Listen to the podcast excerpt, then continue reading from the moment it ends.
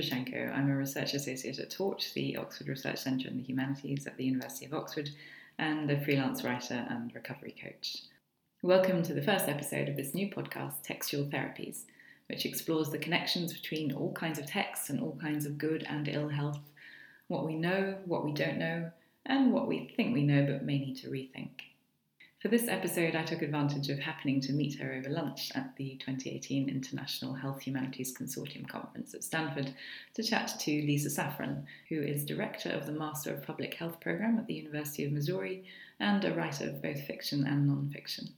We talk about what exactly is involved in bringing narrative into public health, why it matters, and what kind of questions it might help us answer in the future. My name is Lisa Saffran, and I'm the director of the Master of Public Health program at the University of Missouri. I'm also a writer. I have a Master's of Fine Arts in Fiction Writing, and I write personal essays, creative nonfiction, and I published a novel and some stories.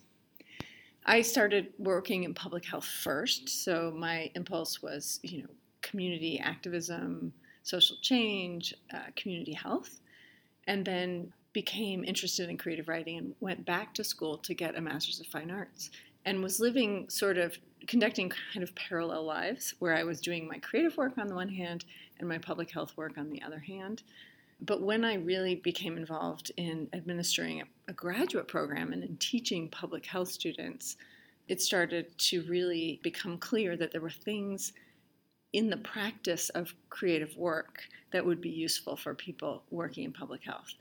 And an example is a colleague of mine was having her capstone public health students read about a low income housing community in Chicago and thinking about an intervention to uh, reduce smoking. And by the time a graduate student has gone through a public health program, they've thought a lot about social context and health. It's really what we do, it's what we teach. But at the very end of the program, students were asked, What would you do to intervene and reduce rates of smoking, and a lot of them said, well, we should just teach the women who live there not to smoke. And my colleague said, well, I don't understand what's missing. Why can't our students imagine the lives of the women and what that's like? And I thought, well, that's the work that a creative writer does all the time is imagine other people's lives in really granular detail, like not just in the abstract.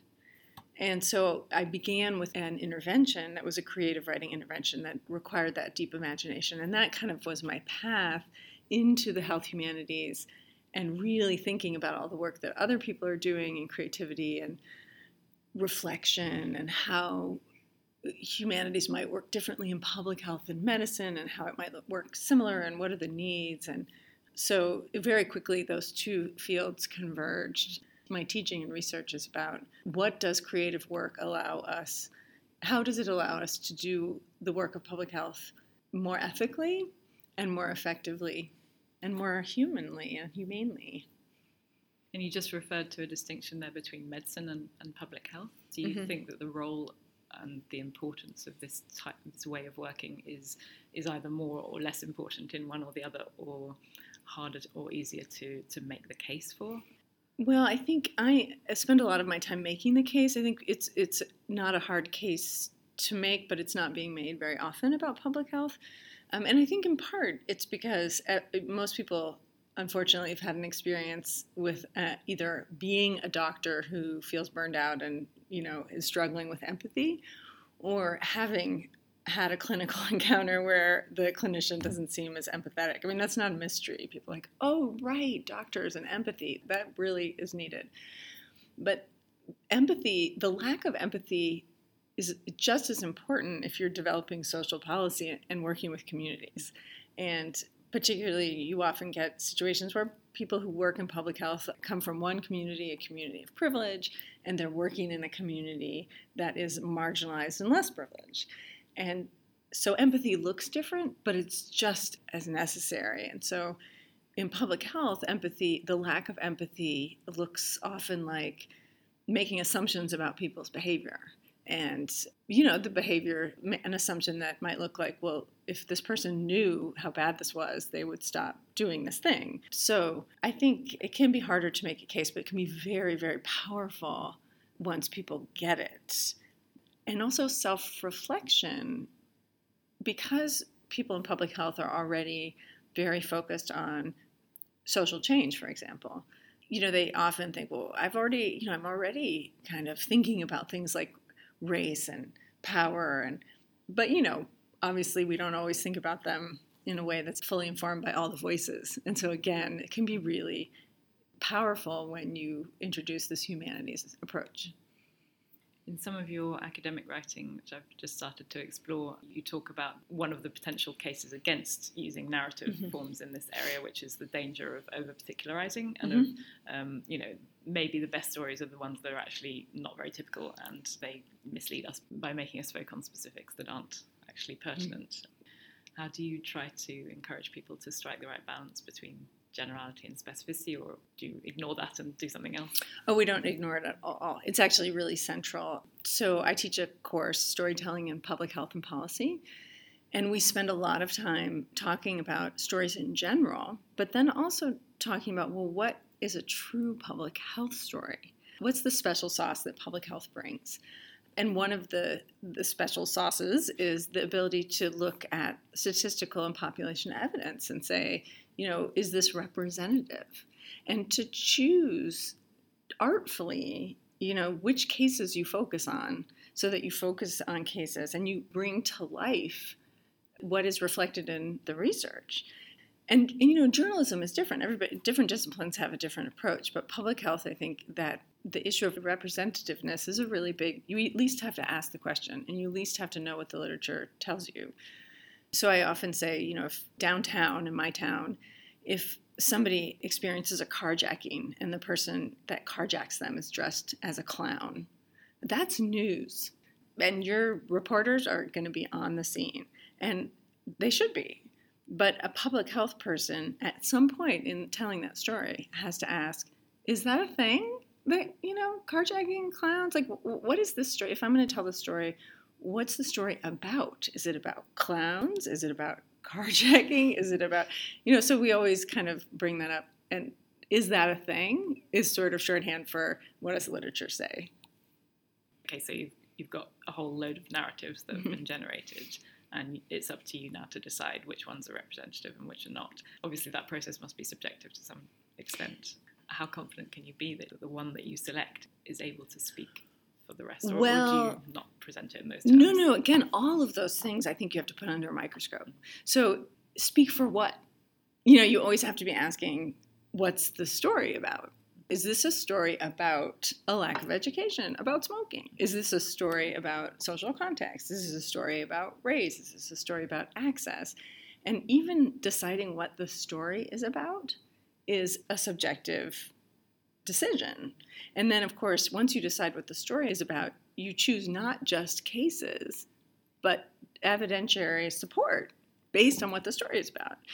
I think one of the key components to teaching storytelling in public health is to identify all of those choice moments and then introduce frameworks for well how do you ask how true is this how subjective it is so what would this story be about from a different point of view?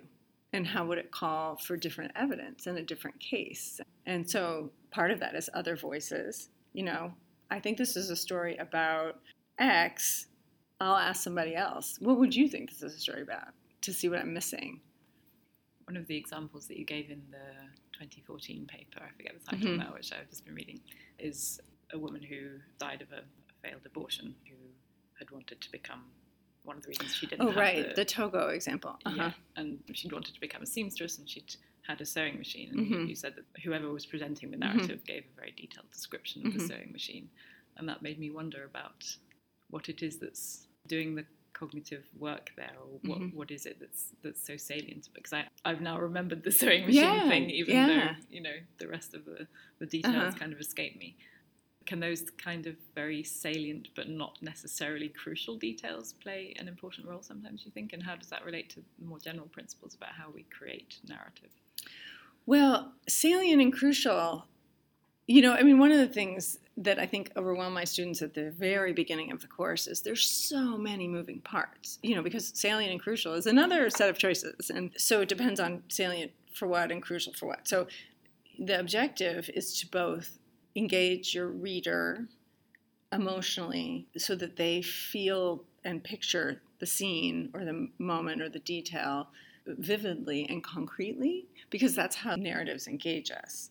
But then, of course, you don't want detail that's extraneous. And I had a writing teacher. I studied creative writing in the Iowa Writers Workshop. And the director of the workshop at the time was a man named Frank Conroy. And he's sort of a renowned writing teacher. And he's since passed. But he used to talk about fiction writing, but it's true of nonfiction. It's true of any kind of narrative, I believe, that you're clearing a path to the top of the mountain. And all of the details that you set down on the road are things that your reader is going to pick up and put in their backpack. And so you have to be really deliberate and you have to have enough detail. They have to have something in their backpack. But if you get to the top of the mountain and you've asked them to carry a VW bus and there's no reason for that, then they're really mad. So, yeah, you select the best details are the details that both mean something and produce that sense of being really engaged in this it's a real person and a real history and a real that you know are kind of those keys so you're as a writer and storyteller you're always looking for those details and sometimes they're things that people say and sometimes they're things that they do or even yeah something they owned that was meaningful there's another writer i think her name is Kathryn Schulz that in an interview, I heard her saying, "You're you're always kind of writing, writing, writing, listening for that bell. Like when the bell rings, like, oh, that's the, that thing accumulates power." But again, they're choices, and so if you choose a detail, you can choose details that are that reinforce stereotypes. You can choose details that send people down the wrong path. The degree of selection it's a big responsibility. And so then you do have an obligation, especially if you're trying to tell true stories about things that matter and often about other people. It's not enough just to wing it. You really have to think about it. And that's where the health humanities part comes in, because that's where it has to be a process of self reflection. Because often in public health, if you get good at storytelling, but you don't reflect, then it really is more like advertising, or it's more like, you know, you could be perpetuating stories that harm people. Yeah, I was struck in the workshop which you ran and I took part in mm. by how easy the stereotypes are to fall into, and the fact that one never quite knows am I just replacing one stereotype with another? Like I'm trying really hard to fight this, but but still I don't know how to get beyond them how do you do that?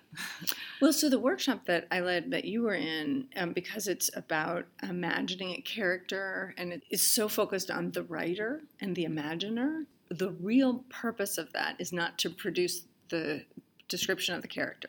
So it's really just to get you to that point where you say, wow, these are really reflexive and automatic stereotypes, or how do you do that? And then that's the moment where you begin learning how you do it. So there are ways, I think, and of course, you're always judged in the end by what people think. You know, somebody might say you did it terribly in the end, even with all your efforts. But often, I think the mistake and why that kind of exercise is so useful is people launch right in into the description without ever having done the reflection. And so if you can at least reflect and say, wow, the language that I've learned to talk about people like this that aren't like me may be suspect initially. So let me think harder about, and then maybe at some point ask people about how does that description sit with you? And I think, you know, the other thing about storytelling, and you were talking about the salient detail and the sewing machine in that example, is that public health storytelling is also about the interplay between population data and you're talking about representativeness and understanding that things happen in patterns to groups of people and understanding why. And then the interplay between that information which is super useful and wise helps us understand the world and how individuals are unique within communities is that you are not just the sum of all of those determinants. And so going back and forth. And so you know, kind of conversely, sort of a paradox that sometimes if you pick the right case and you're you have it in the right context, getting more specific about a person makes you less likely to stereotype because people in their specificity are not caricatures. They're individuals. So as you, if you can find that thing that like makes Emily really Emily, then you know you're moving away from stereotypes. Hmm. Yeah, that makes sense. I wonder, going back to the sewing machine again, how much it has to be narrative. I mean, is there also a place for symbolisms that aren't, for example, framed in a narrative context or ways of defamiliarizing that again don't have narrative structure necessarily or do you think there's something crucial about the well however you define narrative mm-hmm. but some kind of plot driven event structured thing that is actually necessary? Well i would never say that there isn't that power in things that aren't narrative. I just don't know.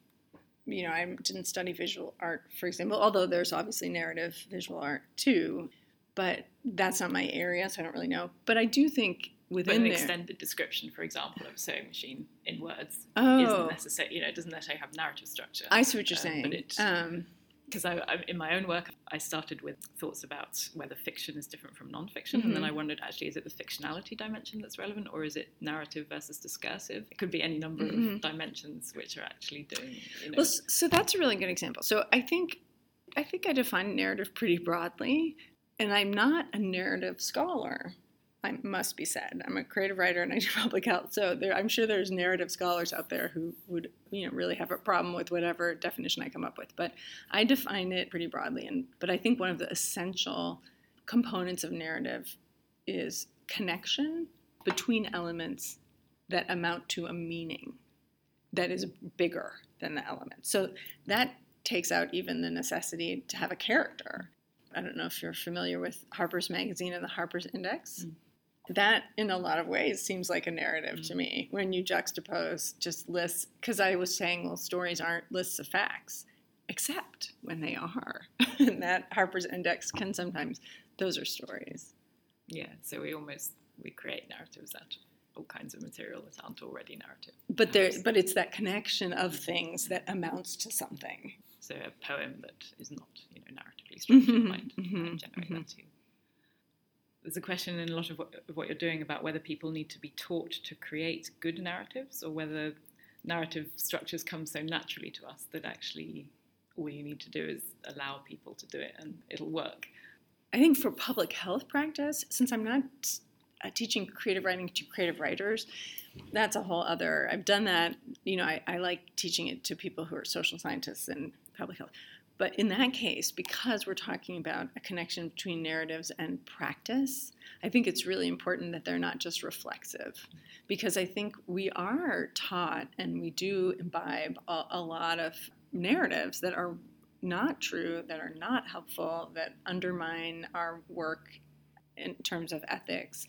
And so I think that actually the deliberate sort of non automatic version of narrative is so much more helpful to ethical practice. And I think that it can be taught. Like, you, you can't be taught to be, you know, Toni Morrison, but you can certainly be taught to write more engagingly and draw on your own experience to inform what you care about and what you research.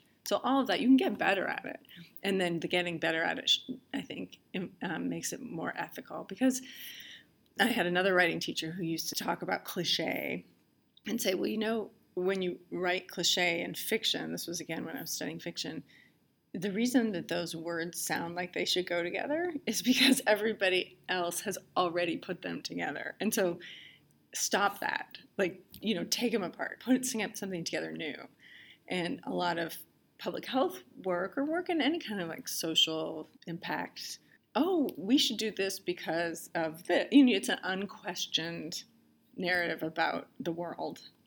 And I think it's always good to ask, well, what's a new way of putting those words together? And how do you know that? And how do you think you know it? And how would that person interpret that evidence?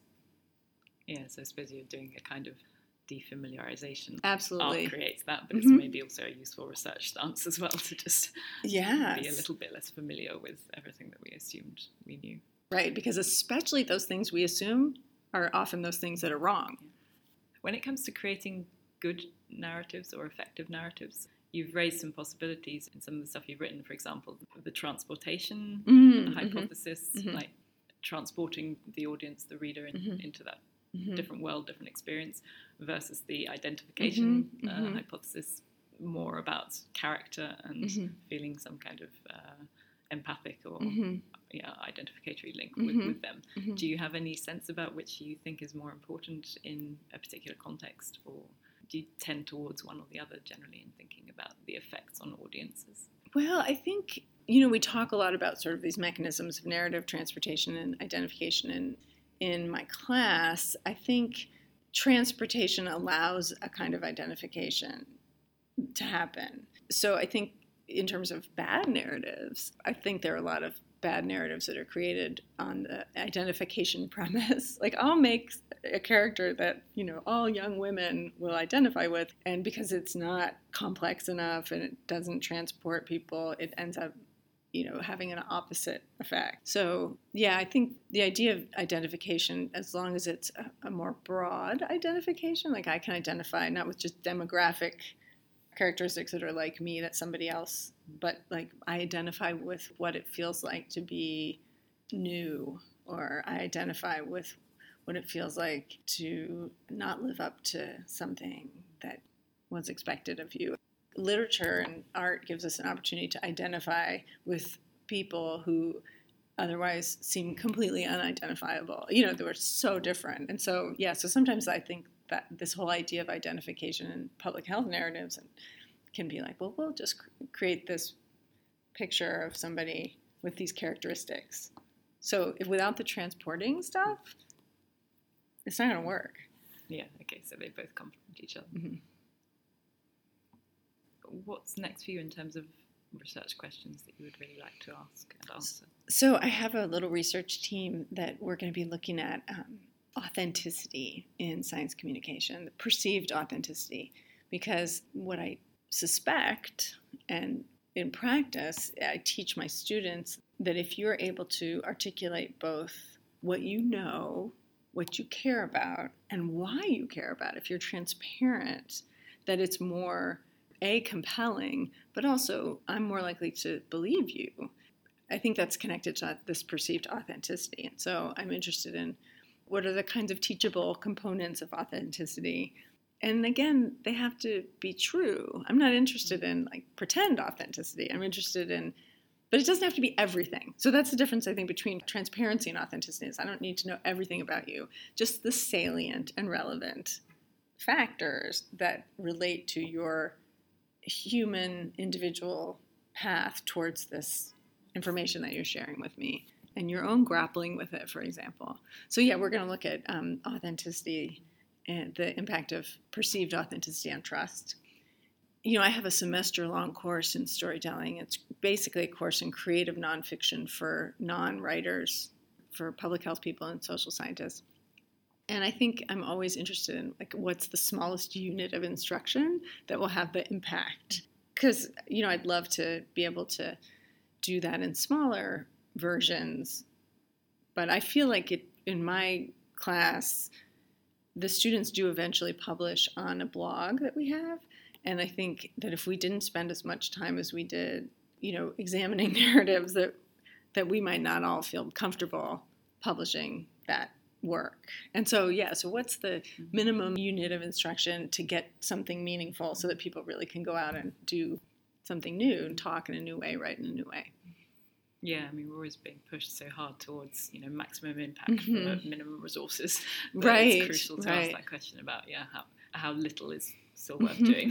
Yeah, and to Um, start you on your way, and then you could keep going, doing your own research and reading, and yeah, it's just just so initially just recognizing like what the tools are, you know, because you know I often begin a class by saying you know really good narrative writing feels inevitable, but it's so not.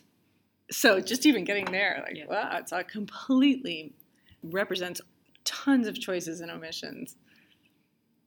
yeah, I guess it was almost stupidly simple, but the most effective interventions are bound to be those that make the participants want to continue. Mm-hmm. So then it, yeah, you know, yeah. The ones that just have to be self-sustaining because Right, see, right. the, see the rewards of it. So Yeah. Could I just conclude by asking you, is there something really surprising that you've come across either in your artistic work or in your research activity or your interventional stuff? Something unexpected, something that's changed your mind about something? Well, I don't know if it's changed my mind. I think I'm always surprised and just absolutely delighted and compelled and curious that when you ask people in to talk about how they got to the work that they're doing like what do you care about? Like where did it come from? Where did, you know that people have you know have these amazing amazing amazing stories and that they can learn how to tell them. And it's such a fun moment my favorite part is when the student has already put together a, rough draft of this story that weaves their own personal experience and questions with a, an issue that they've been interested with. They've never talked about like you know i'm interested in you know rural urban health disparities. Like oh whatever. But they never talked about that motorcycle crash victim who they scooped up off the road when they were in EMT and like drawing those things together and how powerful that is and how everybody has those stories like they're all over. You don't do public health work unless you have stories like that of something. So that I can be so surprised over and over again is kind of surprising itself. Mm-hmm. Yeah, and that seems to be paralleled in the fact that you do also bring your own personal attitudes and perspectives into the academic writing you're doing, which is not Mhm. uh, not something we should take for granted. It doesn't happen as much as it should, I think. And I suppose the fact that you do the creative writing as Mm-hmm. well in a different way makes it more important and perhaps a little easier for you to do it than Mhm. some other people might find Mhm. it. But Um, once they do, I mean, that's the Yeah. other thing is like once they do it, I don't know if they go on and write these things forever, but um, boy, they really produce great work. And also, it's nice to be sitting with someone and together you hear that bell. You're like, oh, one of my students, we were just talking about her story and we, we realized that broadly there were a lot of different issues, but there was a theme that linked it all together. And so you're looking always for what is that thing that pulls it all together. And in her case, it was sisterhood. And I said, well, you know, what if you actually start your narrative with the Merriam Webster definition of sisterhood? And I pulled it up and I was like, because look, the first one was like, you know, women biologically related, da da da. And the second one was like a religious order. And the third was joined through a shared trauma or experience. And all of those were kind of relevant. And I said, well, you could bring, I, but what I'm struggling with is do you put it at the beginning or do you put it at the end? And we were sort of talking, and then we were like, oh, you put one and two at the beginning, and then you circle back to it. And the third one is at the end. And we were both like, oh, you know, fanning ourselves, like in the bells ringing. And, you know, that's such a fun process. Yeah, it's so easy to forget in the humanities that collaboration can be like that. Mhm. or never to have known it because you Yeah. just always sat in the library on your own. Well, thank you so much. Really appreciate you taking the time. Thank you. It's fun. Thank you for listening to this episode of Textual Therapies. You can see the accompanying notes and further reading suggestions for this episode and explore other episodes and get in touch to suggest ideas for future episodes on my website at troscianko.com. What I really hope that the series will do is to crystallize existing knowledge and to start conversations. So, if anything we've talked about connects up with your work or with your experiences more widely, please do get in touch with either me or Lisa. Thank you.